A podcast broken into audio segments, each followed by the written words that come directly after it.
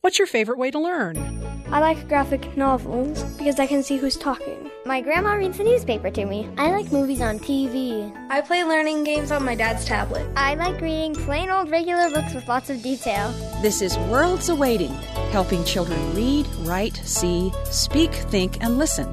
Here's our host, Rachel Wadham. I'm Rachel Wadham, and welcome to Worlds Awaiting, helping children and parents explore the world of literacy. Today, we'll be exploring the worlds of creative writing, music literacy, and reading with Down syndrome. Our first guest is Heather Price, a teacher librarian, and we'll talk about creative writing. Then we'll chat with music education professor Brittany May about what it means to be literate in music. Finally, we'll discuss how to help nurture a love of reading in Down syndrome children with Vicki Elan, the director of the Wonderwood Academy. Before we leave you, I'll step around the librarian's table with librarians from around Utah to talk about children, books, and life at the library. Along with our interviews, we'll have a book review of Who Could That Be at this hour and learn about summer reading programs at libraries. But before all that, let's take a glimpse into my world. Rachel's World. Let's talk about adolescence. This term means different things to different people, but most would agree that it begins with the onset of the biological changes associated with puberty and then ends when a person has fully established himself or herself as an adult. And that usually occurs between the ages of 12 and 18. Beyond these structural definitions, other groups like psychologists look at adolescence in more complex ways. For example, influential psychologist Erik Erikson's theory of psychosocial development describes adolescence as a series of increasingly complex psychosocial crises during which individuals struggle to achieve individuality and learn to function in society. Erikson believes that for adolescents, the need to form a sense of identity is one of the key developmental challenges for this period of life. To build this sense of identity, adolescents must acquire a sense of mastery, autonomy, sexuality, intimacy, and achievement. Each of these developmental tasks moves an individual towards the formation of his or her identity. What does this all have to do with literacy, you may ask? Well, the reality is that during adolescence, youth move through the developmental changes required of them by extracting information from a variety of sources, including parents, teachers, peers, and often books. That's where literacy makes an impact.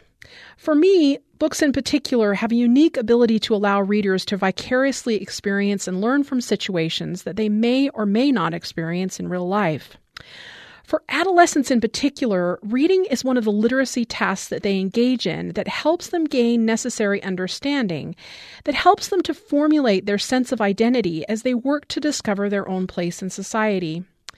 Additionally, since all the developmental processes of adolescence focus on becoming an adult, young adult literature has a unique ability to connect with teens. This is why the central theme of most young adult fiction relates to becoming an adult and finding the answer to the question who am I and what am I going to do about it?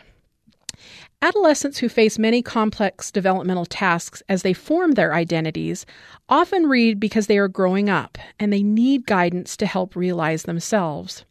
Because of this, we find here at Rachel's World that it is important to remember that a reader's choice of reading materials is often connected with emotional and developmental needs. Rachel's World. Making a work of fiction is an extremely creative process. Characters, scenes, plots, settings, all of them have to come from somewhere. Writers are constantly on the lookout for inspiration throughout all aspects of their lives. Today we have in the studio Heather Price, who is not only a librarian, but she's also a writer. Welcome, Heather. Thank you. Heather, you are a librarian and a writer. And I, I think that that's really interesting because when we think of librarians, we often think of readers, right? A lot mm-hmm. of people tell me my job is to sit around and read books all day, which is totally not true. I would love that job. I don't, yeah, I, I, don't know, know that, what job that is, yes. but that's not the job I have. I, I would agree. As somebody hire me for, to be that kind yes. of librarian because I'm totally in on that. But, but I don't think we often attach these kind of things as writing. Mm-hmm. So, What is it about writing of all kinds, and particularly creative writing, though? What is it that attracts you just as a librarian or as just a human? What is it about writing that lets you express yourself? I think it's just that that creativity, you know, that that you know, you get that spark of an idea from even something as silly as, you know, uh, I had a my actually my master's thesis came from a journal entry. I was frustrated with a friend of mine and I'd written down this conversation we'd had and it turned out to be the first chapter of a novel. um, but I mean, I think just I don't know, trying to make sense of your world, I think in some ways. And I think especially for teenagers, I think that's why a lot of them turn to writing is just this they're looking for ways to express themselves that they're not finding, you know, in a typical classroom and so as a librarian, I like to nurture that. I, I, I you know, I'm very honest with my students about what I struggle with. Uh, you know, just getting your seat in the seat and making yourself do it is half the battle. Um, I have students that um, will in November we'll do um, NaNoWriMo, um, National Novel Writing Month, and we have a you know our big chart on the wall, and usually they far outwrite me. they, their word counts are off the charts. Um, but I, I think again, it's a way of building community with students. That you know, I'm I'm a big believer that students should be producers of things, not just consumers. Whether it's you know inventions in our makerspace or writing their own stories, I, I like to kind of try and nurture that creativity. Yeah, I, I think as human beings, one of our very fundamental needs is to create. Mm-hmm. And however that expresses itself. I think sometimes it expresses itself in a lot of different forms. Yeah. But writing, I think, is one of those fundamental things that for most of us, that need to create can express itself and even if it's not something that we're ever going to get published or right. you know nobody's ever going to see if it's just you know our personal journal mm-hmm. or something that need to write and express ourselves through those kinds of things I think is really interesting. And and I love this story that you say, you know, you had this conversation with a friend and then it became the first chapter of a novel. So why do you think your instinct was to work out this thing that was going on in real life in a fictional kind of context. Why why did you make that switch, do you think? You know, it's that's a good question. I actually wrote at the intro to that thesis I, I wrote about kind of basing fiction in reality and, and where is that line? How do you you know break off from what really happened to what you maybe hoped happened. And i think a part of it is you know you're trying to work things out. You're trying to figure things out you know because i you know it was involving a relationship and i wasn't sure where things were and i was frustrated. And i think first of all the conversation was very funny and i part of me just wanted to capture that but it also kind of encapsulated everything that was going wrong in it and i think by writing it down and trying to set it you know in a safe place a fictional place, I think it's easier to work through some of those things, maybe. And yeah, that's a novel that will probably never see the light of day, although You've seen it. Yeah, yes, I've You're one it. of the few. I've, I've, read it. It's a good. It's a good novel. I love it. yeah. But I think, and I think, especially for students, it's a it's a safe way to work out some of those emotions, some of those curiosities about the world, um, where you're not going to be judged, especially if it's not going to be seen by anyone yeah. else. I, I, think that old adage write what you know mm-hmm. connects to that really well and yeah. i think some people when they say they say that they write what you know they think that you have to write about your own personal experience in a way that is entirely reflective of that personal experience but with fiction what you're doing is you're taking what you know and switching it up and oh, yeah. making it different. And I, I think that that's an interesting kind of context, particularly with creative writing, mm-hmm. where you can take the world of the imagination and it helps you see the real world more clearly in yeah. those kinds of contexts. Yeah, because you can pull out what you may know is the truth of the emotion. It may you may be able to put it in a fictional setting, but that core of emotion is what you want to really ring true with your authors. I mean, with your readers, and if you know if that's based in reality, then I think it makes it selfishly easier as a writer. yeah, yeah, yeah. Well, and one of those things when I talk to people, you know, lots of people will put down fantasy and fantasy books and oh, it's not real, it's escapism. Mm. And I say to them, no, that you're missing the point because it may be outside of our normal experience, but it's the emotions, it's the way the interpersonal actions happen, it's mm-hmm. the way the plot is put together and the story comes together that helps us to actually see the real world more clearly. Yeah, absolutely. I mean, yeah, I, sci-fi for me has told me more about some social and political problems than reading about those social and political problems, right? Yeah, very It- true. yeah, it, it makes that kind of context. So I think as a writer, it, it helps you to kind of work through some of that trauma. Yeah, that's true. How to make sense of my world. Yeah, and, and that and that's a good thing because then the readers can you know see your world and Yeah. and make sense Make of that that, connection. Too. Yeah. Yeah. So, especially when you're writing, what are some of the biggest challenges? I mean, you mentioned one, just getting your butt in a seat and doing And it. doing it. But beyond that, what are some of the greatest challenges you think you have as a writer or your teens have as writers? I think f- for me, the challenges came when, ironically, when I became a librarian. I think when I had a, you know, somewhat boring desk job, that was my outlet. That was my creative outlet. You know, I couldn't wait to start working on my novel um, because that was my escape. That was kind of my creative outlet. But when I became a librarian, I suddenly poured all that creativity into my day job, and so then when I got home, I felt like I had nothing left. It was, you know, I felt drained. Um, and also just becoming a librarian and reading so much, which is critical for a writer, but it's also easy to say, wow, not as good." I am not as good as these people. What am I doing writing? I have no business even attempting this because there is so much wonderful writing. So I think just that feeling of inadequacy is one of the hardest things. And it's, uh, that's what I kind of love about teenagers. They don't really have that yet. They, Ah, yeah. they still they have kind of that bravado like oh yeah I, this is the next big thing you know i'm i'm writing the next huge series here um, and i really kind of envy that because i don't think they they fall into that. We joked earlier about you know imposter syndrome that you know i'm not really a writer. I'm trying to be. I occasionally write. Um, but yeah i think that's one of the big struggles for me is just seeing how much wonderful stuff is out there and and trying not to compare first draft of what i'm working on with you know final 50th draft of what's been published because that's very easy to do Well, and I love that sense of identity too, because I think sometimes those fears and negatives reduce our sense of identity. And, mm-hmm. and the reality is, even if you've never been published, you're still a writer. right as long Right, as you're and I- writing yeah, and I think mm-hmm. we're all writers. I mean, I- I do professional writing mostly for my job, and also, you know, I keep a personal journal. But I'm a writer, right? And I mm-hmm. I do those kinds of things, and I think particularly when I'm talking with teens, just helping them develop that kind of sense of identity of I am a writer mm-hmm. helps a lot of things. And I think we can't judge it on you know right the 50th draft of this person who went through all this time and effort yeah to get published if we just embrace it as something that's a part of who we are then Yeah. it makes it a whole different kind of of element and and helps us identify ourselves differently. So i definitely consider you a writer. Oh thank you, you. know you are i will And- remember that.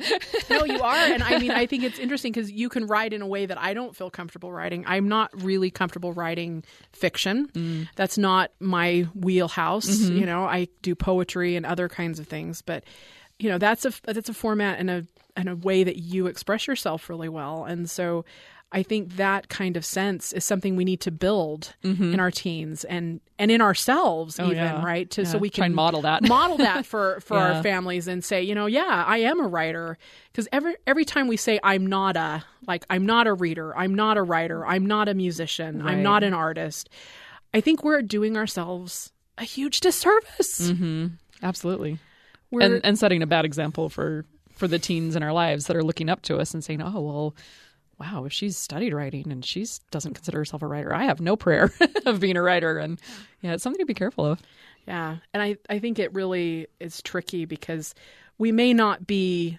that writer. Right. Or we may not be that musician. Or we we, may not be. be. that artist, right? Mm-hmm. But we all have that in us and we we can all express ourselves in that way. So what are some first steps that you suggest to helping potential writers, adults and kids, to come to that place where they have that identity and they can start, you know, getting past some of these inhibitions if they've created issues. them. Yeah. Um, for me, one of the most useful things I ever did, and I've started again today, I'll have you know, I'm recommitted. Um, I wrote 250 words a day, which doesn't sound like a lot. I mean, that's setting the bar extremely low. But with that comes that sense of accomplishment. It's like I am a writer because I am writing every single day. And when I started slacking and started giving myself days off, I'm like, oh, well, I just want work on weekends or, you know, if it's a holiday or if I'm on vacation, that's when it fell apart. But as long as I was writing every single day, and I 250 words, you can knock that out Oh, easy. easily um, in a few minutes. Um, but then you don't feel that guilt when someone says, "Oh, have you written anything lately?" You don't have to say, "Oh man, it's been six months." You can say, "Yeah, last night," and you don't need to tell them what you wrote. But as long as you're writing every single day, even if it's a tiny amount, just the feeling of accomplishment that you know, if nothing else, write about your day. At the end of a year, you may not have a novel, but you'll have a great journal. Yeah. you know, writing writing down again a silly conversation you had. You never know when that may spark something else. So that's what I tell students is, you know, just write something every day. You know, it doesn't have to be huge. It doesn't have to be part of a novel. Just write something. Um, and I think that does wonders for your self esteem and for seeing yourself as a writer. I love that sense of just being connected to doing something every day because I think sometimes when we think about grandiose things, whether it's writing or even creating a piece of art or mm-hmm. you know learning to play an instrument or reading a novel or something like that, we look at it and we think, oh, if we can't sit down and do it from beginning to end, or And we it's can't, perfect. yeah, First and try. it's perfect like that way. Like I was having a conversation with a friend yesterday, and she was saying, oh, I do, I just don't have time to read. And I said, No, that's not true. I'm sorry. You do have time to read Yeah. because you have five minutes in your day. You know, you have that five minutes you're sitting in the doctor's office waiting for the doctor to come. Mm-hmm. You have that five minutes that, you know, you're sitting outside waiting to pick up the kids from school. You have that five minutes that you just need to de stress before you go to sleep. Everybody has that. And that you Yeah. can fill with reading. And she's like, oh, I never thought of it that way. Yeah. And this is the same of true of writing or Yeah. anything. Using that found time. Yeah, just Mm-hmm. taking a few minutes, and a few minutes can mean a lot in the long run if we if we put that into it, and helping our kids understand that, right? Mm-hmm. Yeah. Saying it just has to be a few minutes. Yeah, because I think they think, oh, I have to sit down and write for hours and hours and hours, and that's not the case. You know, it, little bits can add up to to novels eventually. and, and they add up to the practice that we need Yeah. and the expression that we need, and oftentimes. Like for me, my attention span isn't long enough, right? that I that I can spend more than that five minutes. But and it's too intimidating Yeah, to sit down yeah. to write for three hours. Yeah. But if you have 15 Yeah. minutes, oh, yeah. I can write for 15 minutes. Yeah, yeah. I mean, War and Peace is an intimidating novel to read, but if you read it in two minutes uh, increments a day, you Right, got it. right. you got it down, right? Yep. War and Peace is an intimidating novel to write, but if you write 250 words a day, you Eventually write, you'll get there. You can write War and Peace. Eventually you'll get there. Thank you. I appreciate that, Heather. Thank you. Heather Price is a teacher librarian at Skyridge High School in Alpine, Utah. Now we have story time with Allie Libert reviewing Who Could That Be at This Hour by Lemony Snicket.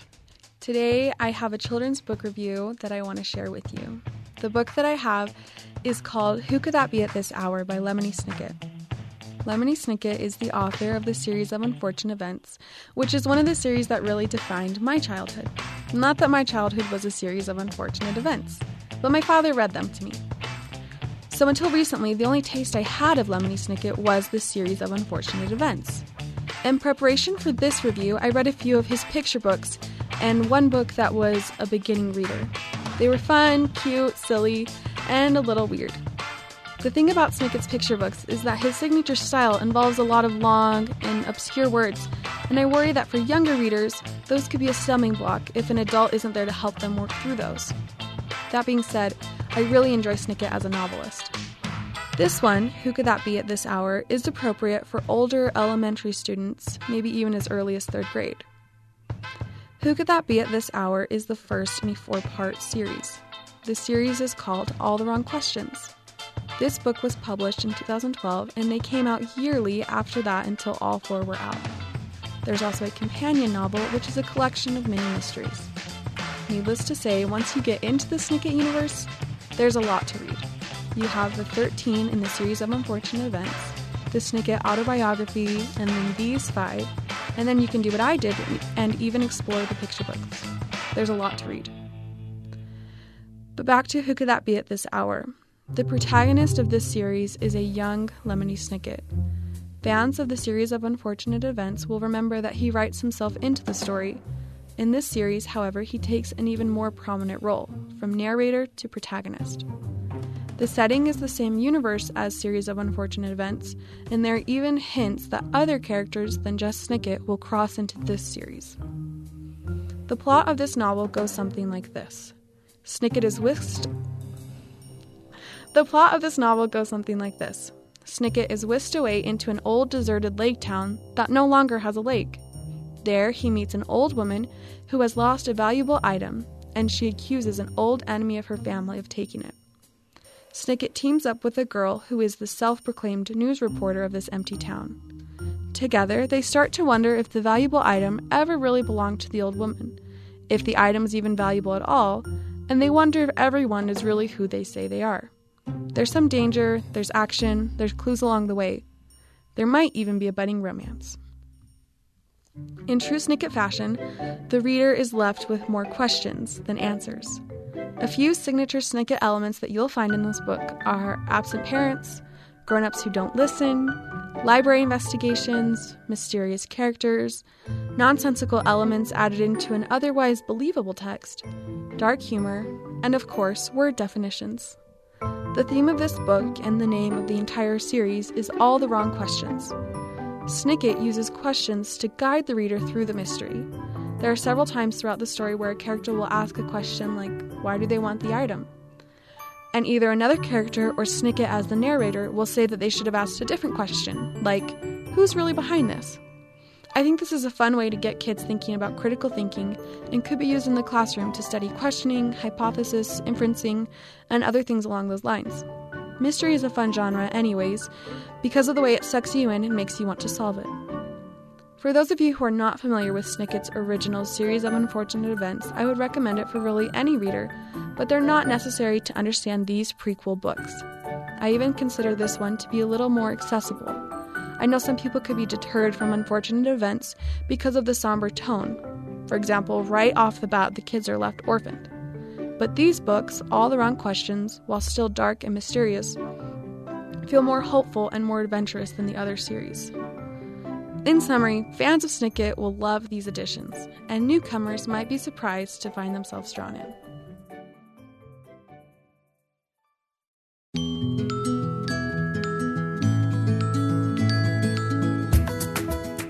While many people view literacy as simply reading and writing, literacy actually reaches a broad range of disciplines. For example, math literacy. Being literate in math enables students to problem solve, reason, and analyze information. Today, however, I want to dive into the world of music literacy. That's why I have Brittany May in the studio, a professor here at BYU who specializes in music education. Welcome, Brittany. Thank you. Brittany is a fantastic professor of music education here at BYU, and she comes with great knowledge and insight. But let's foundationalize a little bit for today. So tell us, what is music literacy? What does that mean? well, it's really funny. Music literacy for a long time has always meant kind of what literacy has meant, uh, and it's reading and writing, right?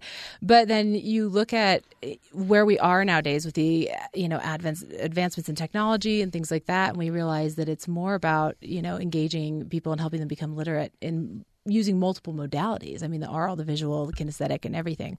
Um, and so, with music literacy, it's it's helping students have you know meaningful experiences. Um, with with musical resources that are going to result in in literacies uh, in being actually functioning musicians. And that's reading and writing in mu- music you know being able to read a score and perform but that's also being able to negotiate an instrument you know being able to figure out how to play an instrument being able to make the connection between what you're hearing and what you're producing on your voice is is a literacy. Um, being able to listen to a piece of music and recognize that you know this section sounds different than this section and, and identify the form.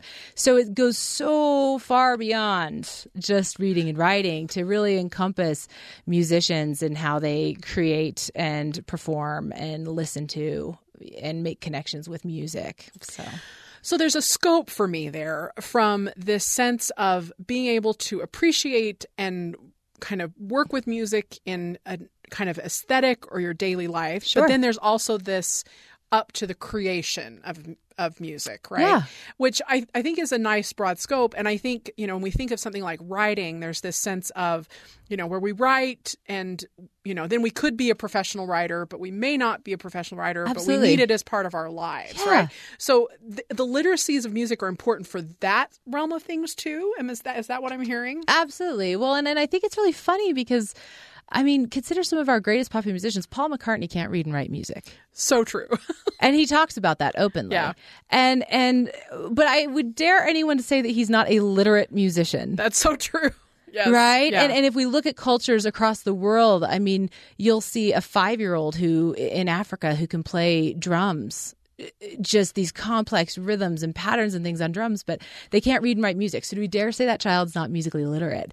And so, yeah, so it is. It's it's very broad. It's very holistic. You know, it's really looking at uh, the knowledge, the skills, um, and the dispositions, kind of all together. What are what are these children able to do, or what are what are we able to do um, as as musicians? What do musicians need to be able to do? Yeah. And how does that all work and interconnect? Which definitely makes it a little muddier to navigate. It's not so clean cut, right?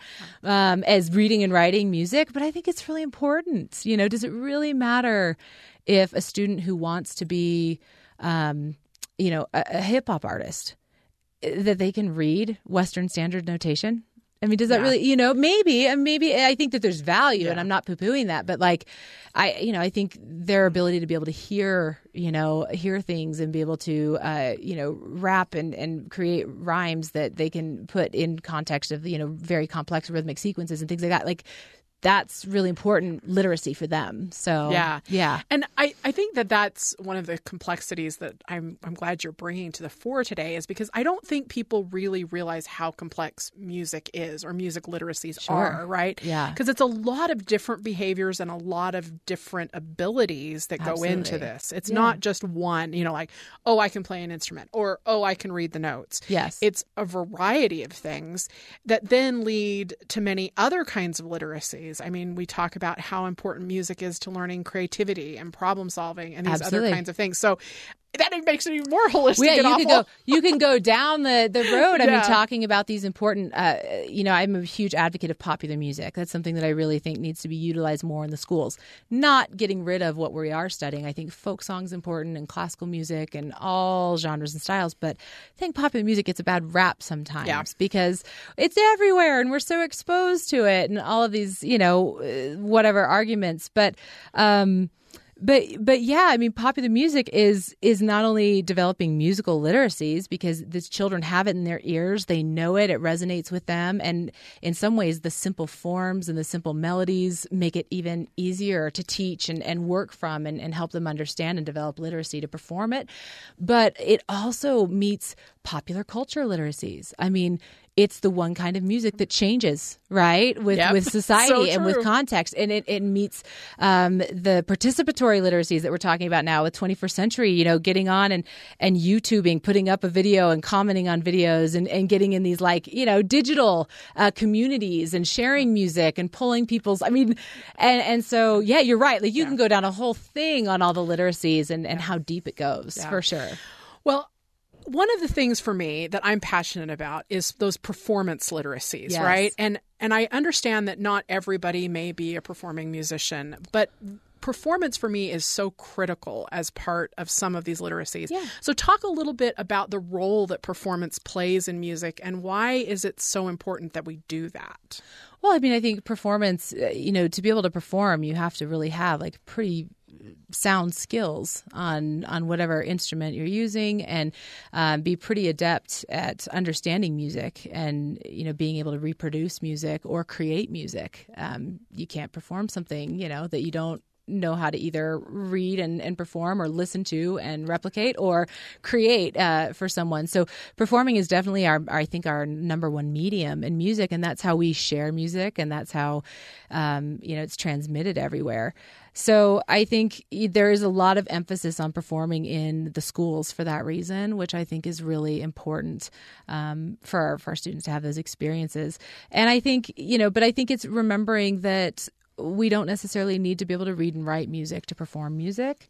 Um, you know, popular uh, going back to the popular music conversation, a lot of those musicians learn by ear, and and I think even jazz musicians, you know, a lot of what they do is is by ear and having those opportunities to listen and then just play and improvise on the spot like that.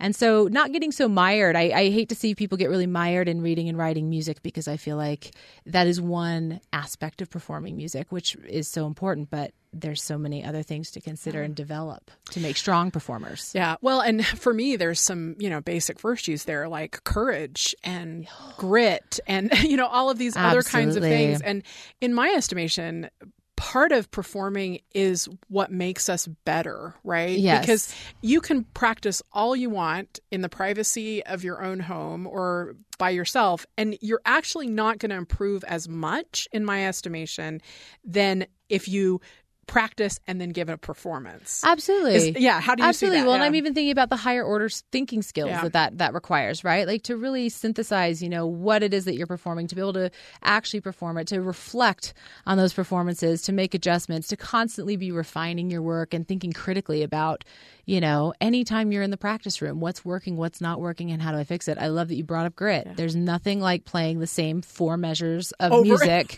yes. a million times so that you can get it right in a performance, right? And then there's just the resilience. I mean, learning how to fail because you know that's part of it too getting up and i know i've had a number of performances that maybe didn't go so well and Oh, yeah. walking away Thinking, and taking it as a learning experience right Yeah. and learning how to do that and that's hard for kids Yeah. to to you know fail comfortably and understand that that's part of what we need to do making mistakes is okay Yeah.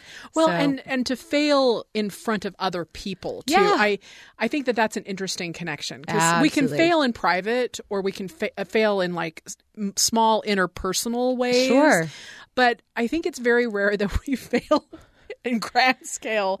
And not that every child should do that, but there is something about developing that grit and perseverance. Yeah. that failing on that kind of scale or knowing you could have done better helps us to move forward in a really interesting way. Yeah, realizing that it's not the end of the world, Yeah, right? Like yeah. that that's I mean, it feels really crummy, but but coming back from that, like you said, having that grit and just bouncing back and and moving forward and dusting yourself Yeah. off and um I know I'm, you know, I've got young kids and I'm working on that with my own kids, you know, not allowing things one little thing to go wrong to just shut down Yeah. your interest. Well, and there's that interesting balance too, particularly per- performing for me, is that, you know, even though you make a mistake, it, you do some really great things too, right? So there's this wonderful balance of, okay, I succeeded all of these great things, but then I had this one issue, and not letting that shut you down or prevent you from continuing Absolutely. is part of learning that, right? Absolutely. That context. Absolutely. And music and performing music is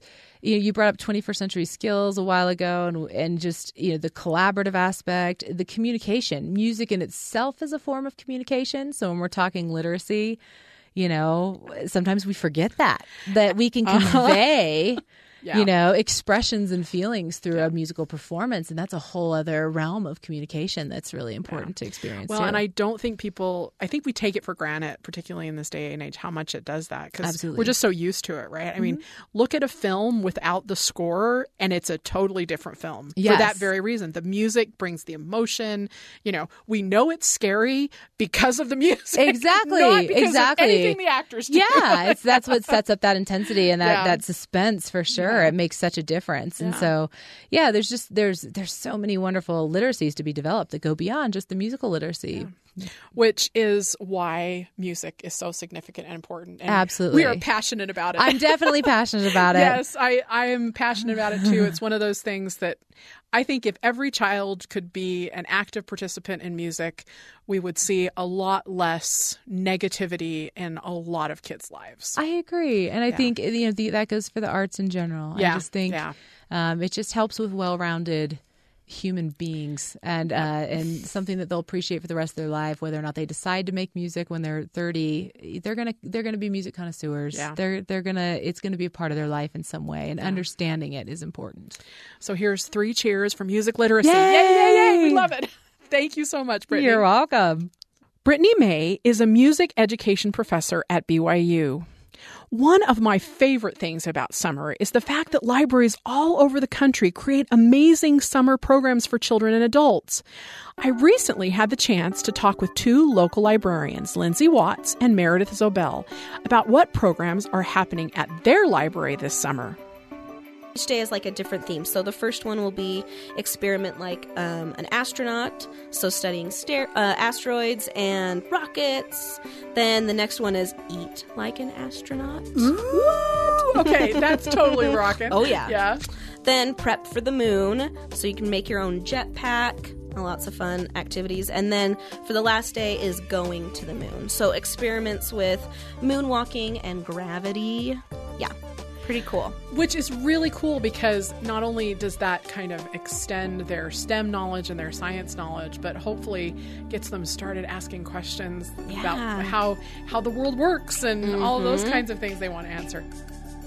So Looking another around. one that Lindsay mentioned earlier is our virtual reality Ah, kits that cool. our uh, technology department has developed, and takes they take them around to the branches, and they've de- um, connected with a program called VR Universe Sandbox. Okay. So that will allow um, participants to use our virtual reality kits to explore the universe uh, with Oh, each other cool. and, and uh, through that technology. And we also have a partnership with NASA Jet Propulsion Lab.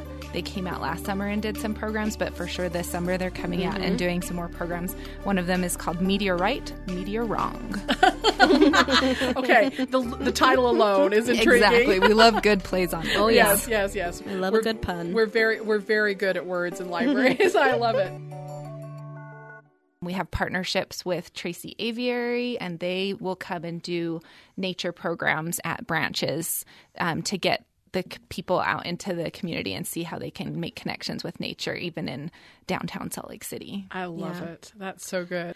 I mean, I think for me, this is one of you know the fun things about being a public librarian is you get to do all these fun programs, and you sit down at the beginning of the year and you think, okay, what cool things Exactly. can I do? what would I want to go what, to? what would I want to go to, and what was the con- what is the context that I could Yep, that I could do? Mm-hmm. And you're just like, ooh, this is really fun. So the sky ends up being the limit in a lot of these kinds of things. Indeed. Literally.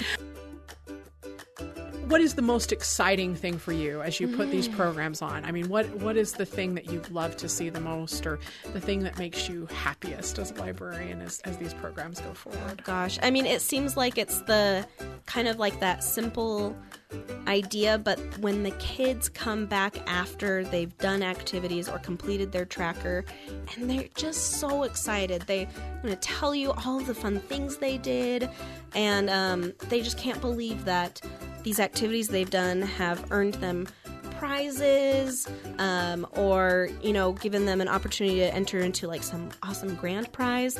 And when those grand prizes are given out man I- like jo- pure joy Yeah. is From the only way i ages. can Yeah. describe it Yeah. yes Well, mm-hmm. and uh, that's the thing. I mean, even and I've even seen it if they don't win the prize. Just the, you like you said, the mm-hmm. joy of participation mm-hmm. brings a lot of a lot of engagement. And I've been in libraries with some of these animal shows, and these kids seeing these beautiful birds or other things. That that wonder is just so exciting because Yeah. that's what stories are all about, right? Is wonder.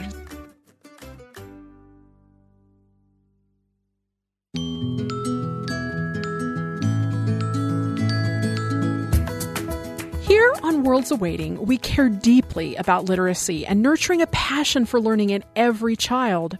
However, some children have more challenges than others.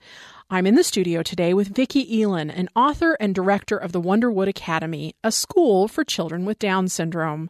Welcome, Vicki. Thank you. Vicki, you and I met when we were having a wonderful read aloud day at my library, and you came in with a group of students that you work with that have Down syndrome. And we had some wonderful conversations about reading and literacy around this topic. And I wanted to introduce you to my listening audience because you have such a wonderful perspective on this.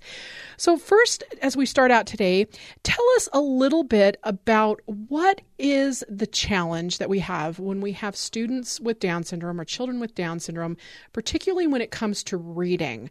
What are some of the cognitive things that we face? Well, one thing we face that many people don't think about is that students with Down syndrome are often very aware that they are not quite making the grade in their classroom at school. They realize other people are reading faster than they are, or they're reading more difficult books than they are, and that starts to make them feel like, this is too hard, I can't do it, I'm not a reader. They're readers, but that's not me. Um, a, a typical reaction of people with Down syndrome to a difficult task is to turn to one of the mechanisms that they've learned for avoiding challenges. And they all have their list of, of behaviors or, or ways of sidetracking the teacher to avoid something that's challenging. So I think our, our biggest challenge in introducing reading to people with Down syndrome is showing them that it's worth it because it's fun. And I think that that's a big key for all children, right? We have to show right. them that it's worth it because it's fun. But I think, particularly in this situation, that helping them uh, get that self identity that I am a reader is so critical because if they don't identify themselves as a reader, then they're not going to be a reader. So, how might we approach that? What are some of the things that you have found that work, particularly with a child with Down syndrome, to help them really get that identity that says, yes, I am a reader, even if I have these challenges or I'm slower or, you know, not quite where I perceive other children to be? How can I see myself as a reader? Well, if you understand that children with Down syndrome are very motivated by social connections and by interpersonal bonds, I think the biggest way for them to see themselves as a reader is to be included in a group of other readers. So they're not reading by themselves so much as they are reading with three other people. When you're reading aloud to your children, I see it as not so um, advantageous to read to one child at a time. I know a lot of parents like that personal time with my daughter who has Down syndrome, she wants to be part of the group, so we read to all the children at once. There are advantages to that, like we're reading material that varies in levels, and we're playing finger games on on one night, and the next night we're reading Tom Sawyer. And but she feels motivated because she feels like she is part of that reading group putting us together as a group and making reading social, I think is something we don't often think about because I think sometimes we we consider reading to be a very solitary act. Mm-hmm. But in some ways, it is a very social act, and reading aloud or even discussing books that we're reading with each other can kind of bridge that gap. And it, it sounds like, particularly with children with Down syndrome, that that would be one of the main keys is to bridge that gap between the isolation of reading and the social aspect of reading. Is that correct? That's right. And they do that better, of course, in second and third grade. The teacher reads aloud and they play games or they take turns reading aloud. But as the, the students get older, our students are usually just kept catching up. So when they are in third and fourth grade, they're not reading socially quite as much anymore. And our students are still beginning readers. They're learning to read, but they still need a lot of that social interaction. And basing that social interaction helps us to kind of bridge that level, I would think. Like you said, when you read aloud, you can have a broader level than you would if you aren't reading aloud. So, using some of those techniques to kind of not only make that social interaction happen, but then also to bridge some of these level deficits that we might be encountering would be fairly easy, I would think. I mean, it doesn't seem like it's it doesn't seem like it's that difficult to do a few of these things to help these these students engage with reading and to see them them very much themselves as a reader. Have have you seen that particularly with your daughter? How how have you worked with her to help her kind of bridge these deficits and to see herself as a reader? Well, uh, one thing she loves is pictures of herself with other people, and she has pictures on her wall of her reading with her friends. And she sees herself as part of that group. She sees we keep a reading log for the for the reading class that she's taking right now. She's very proud of all the titles that she's read, and she's starting to feel like I read as much as anybody else. But I do want to talk about one other thing that's very important in helping her um, adopt reading as her own personal hobby, and that is the choice of books. So, for her and for other students with Down syndrome, that is a big key. They're very emotional, very compassionate, very empathetic, and teachers often mistakenly think that it's fine to let students of the in the later elementary grades read books that are sad, that are about tragedies and divorces and deaths, and even pets dying can be far too traumatic for students with Down syndrome. So if if I want a student with Down syndrome to feel that she loves all books, I'm the one who needs to be in control of the choice of books just in the background, making sure that she's not reading where the red fern grows. She's she would be devastated for weeks. That's that's an important key. Thank you for sharing that.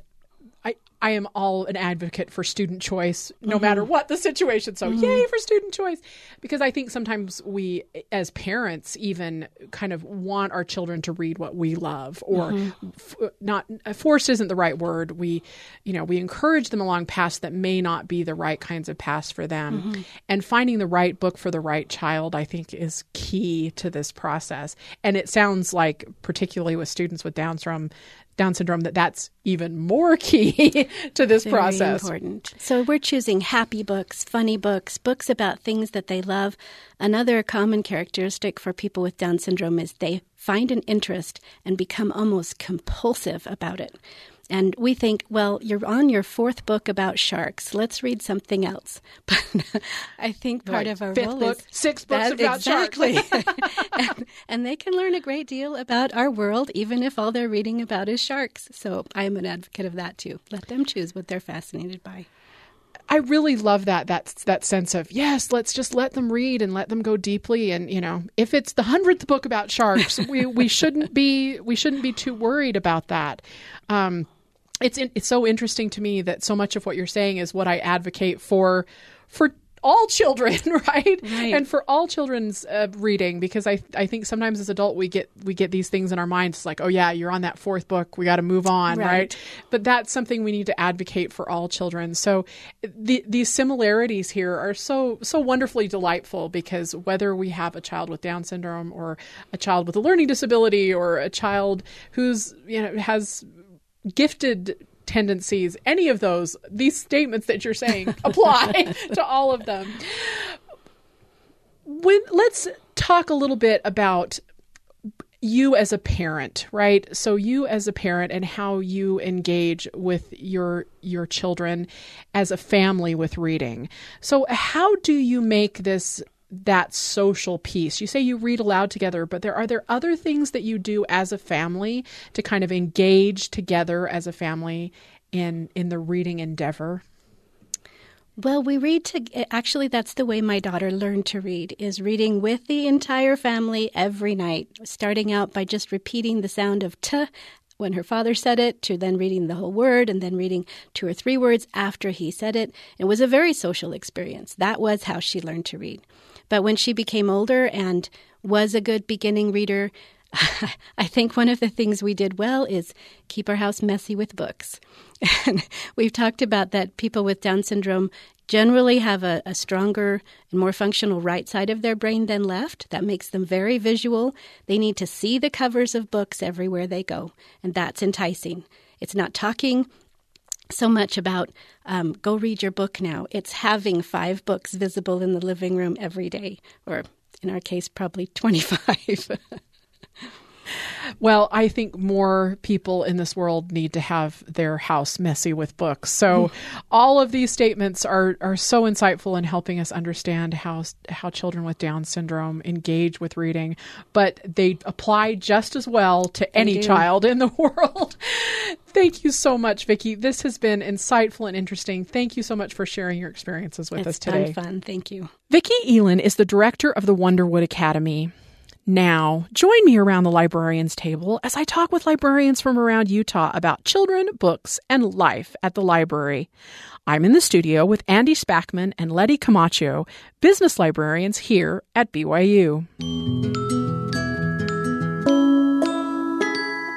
You both work with a program that is designed for business students to help them learn skills and develop a, a wide range of skills. One of the things that you talk about in that class is particularly presentation skills and how to present themselves, not only the information they find and how to present that information, but also kind of in business contexts. So, can you talk a little bit about that that part of the course that you guys work with, and then why do you think it's important that they have that kind of learning and skill as part of this this course? Sure. If if you look at MCOM as a course and you look at the the learning outcomes, for the course, you, you could summarize them in three words write, design, and speak. And those are the things that that, that we teach in com in MCOM how to how to write business documents, how to design business documents and presentation aids, and uh, then how to speak, how to present um, whether it's going to be online or over the phone or uh, in person.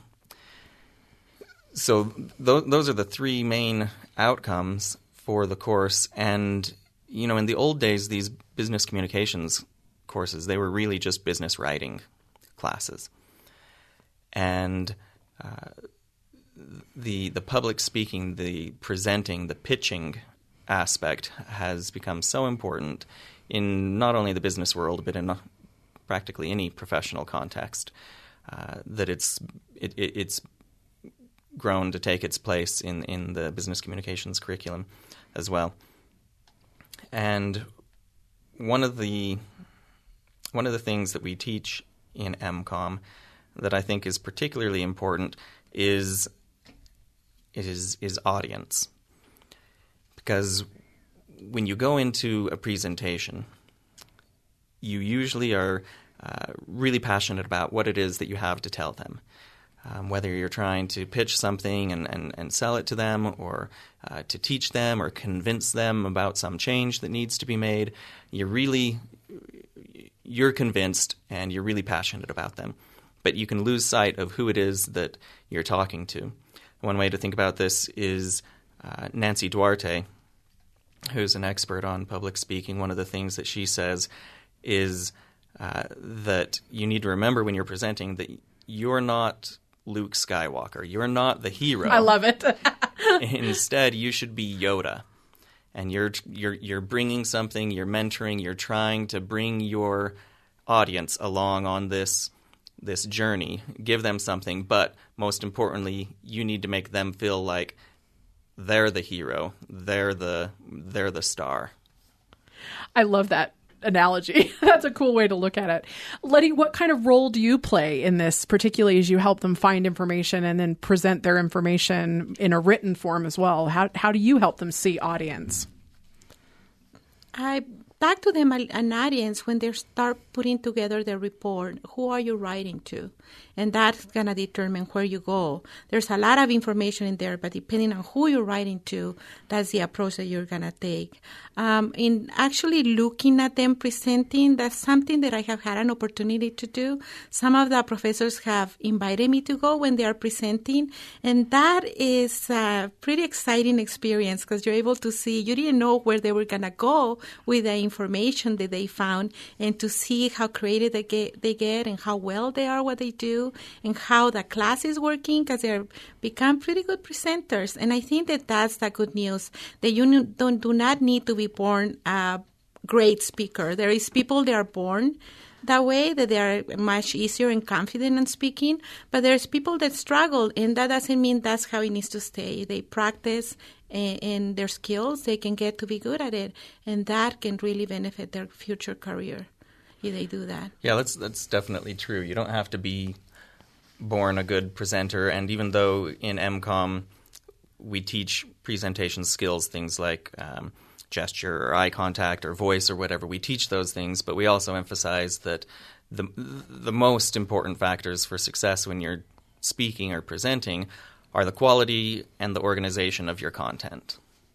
And you can succeed without you know, being the next TED Talk speaker or or whatever. You can accomplish your purposes as long as you understand who your audience is and their perspective, and you have some quality uh, evidence to support what it is you're trying to do, and you've organized it in a way that's going to be easy for them to to take in.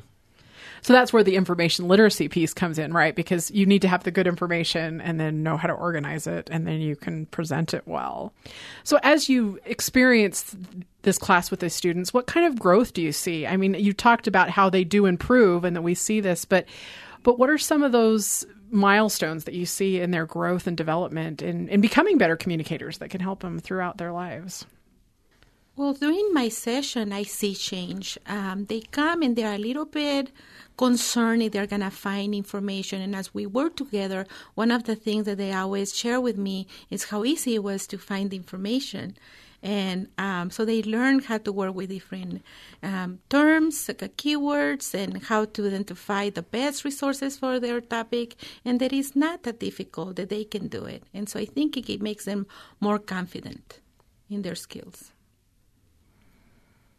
Right. So I not only uh, support Letty as a librarian with the, the library aspect of MCOM, but I also will teach a section of MCOM every semester. And I tell my students that, you know, I might not be their, their favorite professor that semester, or and, and it might not necessarily be uh, their funnest class that semester, but I can guarantee them that it's it is going to be a class that those those, those skills and things that they're going to learn and practice in that course are things that they're going to be able to carry throughout their lives and use uh, daily, both in their work and in their uh, personal lives. And I, you know, in the feedback that I receive from students, not only during and after the semester, but sometimes, uh, you know, a year or, or, several years after the class, um, I'll hear from them just how much they've been able to to apply those those principles that they learned and practiced in the class. Well, just goes to show you how important communication and taking time to learn those communication skills are for for life and work and all these things these students have to do. Thank you so much for coming and sharing your experience with us today. Sure, thank you. Thank you. I'd like to thank Andy and Letty for joining me around the librarian's table. We've had a great show today. We talked with Heather Price about her creative writing. Then we chatted with Brittany May, a music education professor, about musical literacy. And in our last interview, we discussed with Vicki Elin how to help children with Down syndrome develop a love for reading. If you missed any of today's show, or if you want to listen to it again, you can find it on the BYU Radio app or BYURadio.org, as well as on most podcast apps and websites. If you want to know more about what we do here at Worlds Awaiting, feel free to follow our Instagram at Worlds Awaiting. This has been a production of BYU Radio. Our producer is Cole Wissinger, our student production assistant is Sarah Byington, and our technical advisor is Braden Flint. I'm Rachel Wadham, looking forward to the worlds that are waiting next week. Thank you for exploring with us.